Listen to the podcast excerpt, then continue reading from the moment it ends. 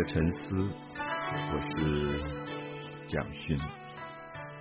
我们谈到《红楼梦》的第一百一十七回，这个大小说，如果所有的读者喜欢它，从第一回、第二回，一回一回慢慢的读下来，你忽然发现它要结束了。我不知道大家有没有感觉，就是有有时候我们看一个很好的连续剧。很长很长，那开始的时候对整个故事轮廓结构都没有办法掌握，然后慢慢开始进入情况，开始经历那个戏剧当中所有人的爱恨喜怒，可是到快要结尾的时候，你忽然有一点怅然若失。我觉得很有趣，就文学跟戏剧、电影都一样，就是他会把我们带进那个世界，可是那个世界是虚幻的。有点像我们在一百一十六回一直提醒大家说，整个小说在讲太虚幻境，就是我们真实的世界其实是太虚幻境的另外一个在人间的翻版。我们自己在里面又哭又笑，觉得好真实。有一天，如果你在比较高的位置去看，你忽然发现所有的笑、所有的哭，原来都是一个假象而已。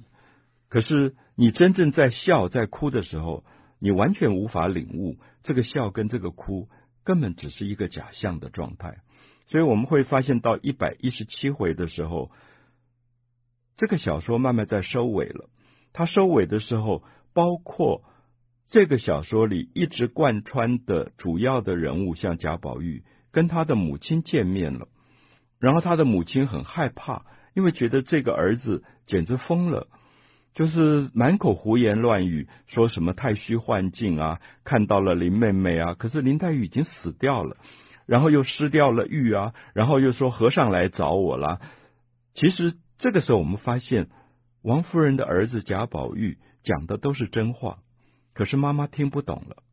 因为我们赫然发现，我们伦理的世界啊，包括我们这么真实的伦理世界，比如说会不会？连母亲都是一个假象而已，而母亲最疼爱的孩子会不会也只是一个假象？因为在一百一十七回的时候，你读到那个王夫人跟贾宝玉在讲话的时候，这个妈妈简直是痛苦不堪，觉得我最亲的儿子，我怎么会听不懂他的话？他到底在讲什么？可这个儿子他不知道，他已经在太虚幻境里见到了所有死去的人。见到了鸳鸯，见到了秦可卿，见到了尤三姐，见到了林黛玉，而所有他在人世间见过、爱过的、纠缠过的人，他忽然发现，都原来都是假象，根本不是真实的，所以没有一个人来认他。那么，因此，我们敢不敢大胆的说，有一天，我们连在太虚幻境，连最亲的母亲都不认识了。因为母亲也可能只是在人世间的一个假象而已，哦，所以有时候我们觉得很奇怪，就在某些宗教里面会有一些语言是让我们不太容易懂的。比如说，我小时候读基督教的圣经，我读到一段，我始终觉得有一种恐惧，就是耶稣他又像人间的人，因为他的母亲是玛利亚，可是我们又知道这个是很争议的问题，因为很多人认为。他只是天上的父亲，借着玛利亚的身体怀孕受孕，圣灵受孕，他并不是玛利亚真正的儿子。所以有一天，他在传布道的过程，回到自己的家乡，看到了玛利亚，他竟然对这个妇人说：“这个妇人，我与你何干？”我要讲的说，那个时候我大概读小学。我在圣经班里读到这一句，我吓一跳，因为我想，我大概绝对不敢回家跟母亲说：“这个妇人，我与你何干？”因为尤其对儒家伦理长大的，我们会觉得母亲跟孩子的关系是这么深刻，他怎么可能断掉？可是我们会发现，《红楼梦》里也在讲类似的东西，就是包括父子的缘分、母子的缘分，他可能是一个人间的色相。所以贾政是贾宝玉的父亲。可是我们知道，贾宝玉跟他的父亲一直不亲的，因为他觉得父亲一直不了解他。这个父亲一直恨这个儿子，觉得这个儿子简直是不成才、不成器，因为他希望这个儿子能够好好读书、考试做官，而这个儿子每天就跟这些女孩子、漂亮女孩混在一起，所以这个爸爸是从来不认这个儿子的。所以因此他们也有他们的因果。可是接下来，如果大家在后面就会发现，到结尾的时候，有一天这个孩子决定要走了，他觉得他的肉身，人间的肉身，要向人间的父亲磕一个头告别，他就远远跪在雪地里向父亲磕头。父亲不知道是谁。他远远的看，问别人说：“怎么跪在地上那个光头和尚跟我拜了三拜？他有点像我的儿子贾宝玉。”我觉得那一段是《红楼梦》非常动人的部分，就是我们要走了，我们跟父亲母亲的肉身告别。可是告别之后，就不再是父亲母亲了，因为他们都是天地之间的一个魂魄的存在状况。我想《红楼梦》里面有非常深的东方的哲理。特别是跟佛学的关系，所以我们读一百一十七回，恐怕要准备好这样的一个哲学的心境，才能够读得下去。大家可以发现，大概在最后的十回当中，陆续陆续在交代所有人的结局啊，包括贾母的死亡、鸳鸯的死亡，包括林黛玉的死亡，那迎春的死亡。一个一个交代这些事情，可是到一百一十七回，有一个非常特殊的地方是，他想要把这个小说里面比较负面的人物做一种交代。我不晓得我说负面正不正确，因为我自己在读《红楼梦》，特别是前八十回的时候，我觉得这个作者有一个心胸，他不太分正负。什么叫做正负？就是我们在现实世界里，我们会说这个人是好人，这个人是坏人。我们每一天几乎都在做这样的判断。我们看到新闻，我们会说这个人简直坏透了，怎么会做这样的事情？这么残酷，这么这个十恶不赦，这就是坏人。我们也可能看到一个人说啊，这个人好善良，那他永远在帮助别人，那自己受很多的苦，他还。如此的无怨无悔，在帮助别人，我们认为是好人。可是《红楼梦》的原作者在前八十回当中，我始终觉得他在写好跟坏，他在写一个表象的东西。我不知道这样讲，一般朋友能不能容易理解？大家记得佛经《金刚经》里有一段是非常不容易懂的，《金刚经》里面那个主要的佛陀。就是我们称他为一个智慧的老师、世尊，大家最尊敬的人。他曾经说：“喜我为歌利王割截身体，就是我曾经被虐待过，虐待到什么程度呢？我曾经被歌利王割截身体，就是我的身体被切成一块一块，这么残酷，这么痛。”我们如果在现实世界看到一个人，他的身体如此被斩断肢体、砍头，我们大概苦不堪言。我们觉得做这样的人事情的人，一定是十恶不赦、最坏的人。可是《金刚经》里非常奇怪，佛陀就讲说：“昔我为歌利王割截身体，我于尔时，我在那个时候无我相、无人相、无众生相、无寿者相。”听起来好难懂。他说：“我那个时候没有我的执着，我觉得我已经不是我了。”他说：“如果我当时有我相、人相、众生相、寿者相，我还觉得我是我的话，我一定会心生嗔恨，我一定会恨谁杀我，谁肢解我的肢体，我一定会恨那个人。可是，好像在《金刚经》里，你发现佛陀在借这么痛苦的故事。”这么痛苦的身体的记忆，在告诉大家说，我做了一个最难做的功课。我连那个把我的身体肢解的人，我当时都没有恨他，所以我在修行。我想，我到现在我不敢说我已经领悟了什么，可是我想，《红楼梦》是很受佛学影响的，所以《红楼梦》最后写到几个我们说负面的人、坏人啊，比如说贾环，贾环是不是坏人？这个贾宝玉的弟弟长得不好看，笨笨的，老是做错事情，从小就被人家讨厌。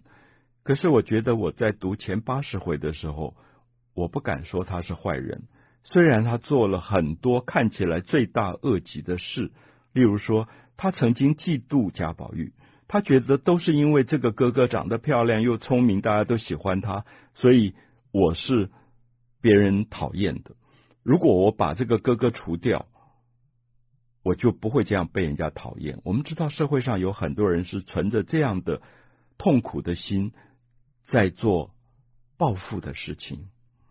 所以有一天，贾宝玉睡在床上，他就动了非常恶恶毒的念头，他就把那个很烫的油灯推倒，推到贾宝玉的脸上。他当时意图要用热油灯烫瞎贾宝玉的眼睛，然后因此他就觉得说：“你不再漂亮了，你不再聪明了，你瞎了，甚至你死亡了，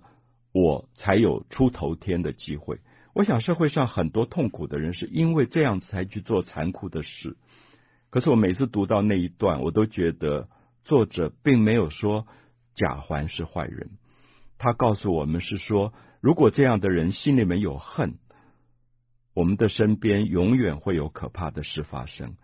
所以，因此不是说要除掉这个人，而是要除掉他心里的恨。我们有可能除掉他心里的恨。他心里的嫉妒跟报复吗？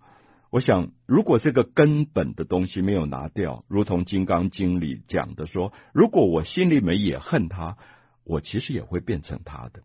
因为有一天我就会报复啊。所以，我想在东方的哲学里讲更大的因果的时候，不会把贾环放成坏人。所以，你读一百一十七回，你最讶异的是说。小说前八十回没有当成坏人的贾云、贾强都变成了坏人，所以有可能接着写《红楼梦》的人误解了前八十回的意思，他把人分成了好的跟坏的，所以一百一十七回就写了好几个坏人的这种恶劣的行径，人物一个一个死亡，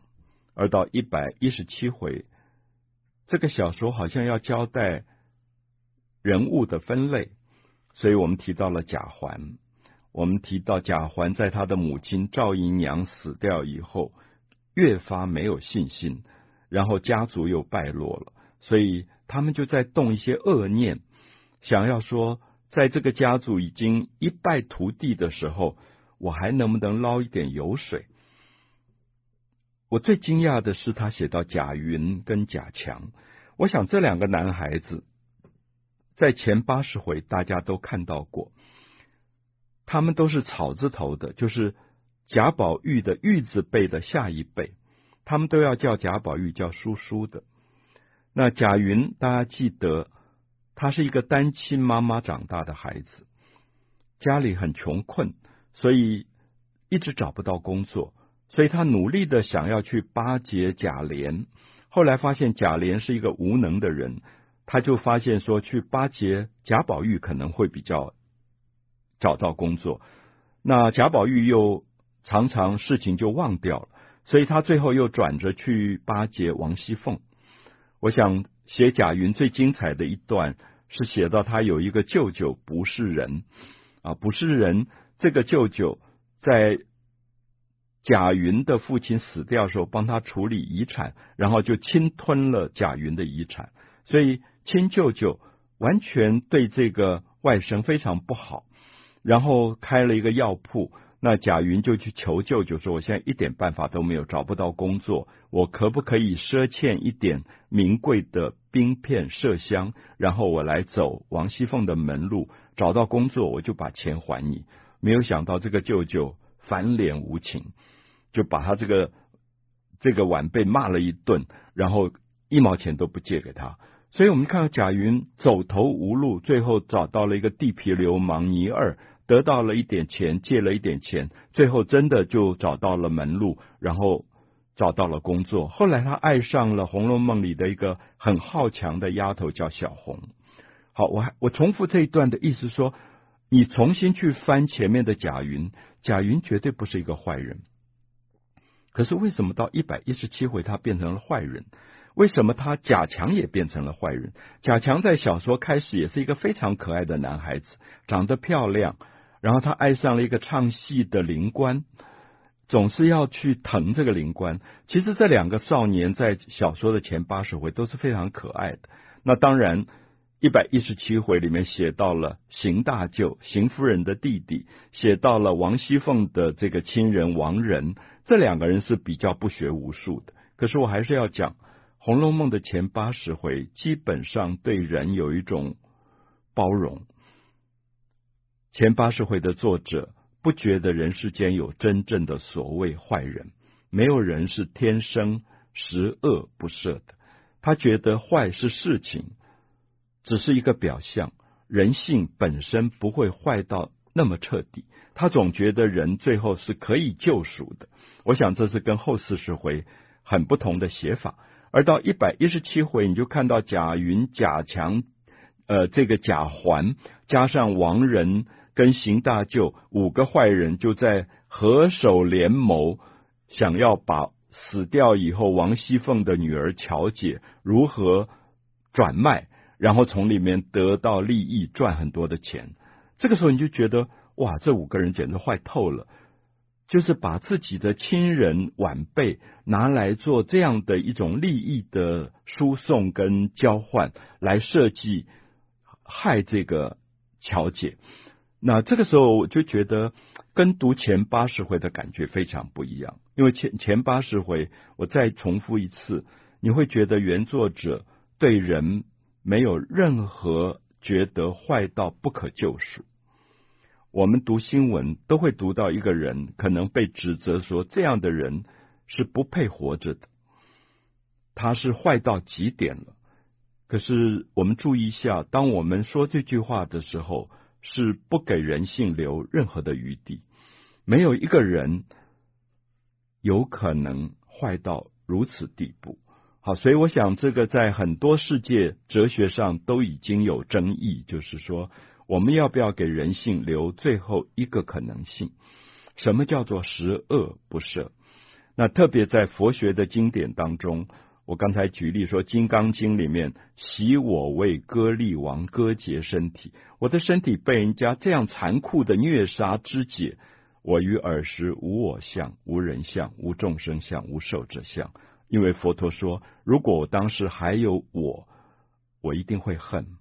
而如果我恨，我就不会修行成功。只要心里面有恨的念头，你永远做不了善的功课。好，我想这是《红楼梦》里原作者完全靠近佛经的这个主旨的一个核心价值。所以到一百一十七回，大家读这一回一定要非常小心的去分辨这一回写到五个坏人，到底是不是原作者的原意。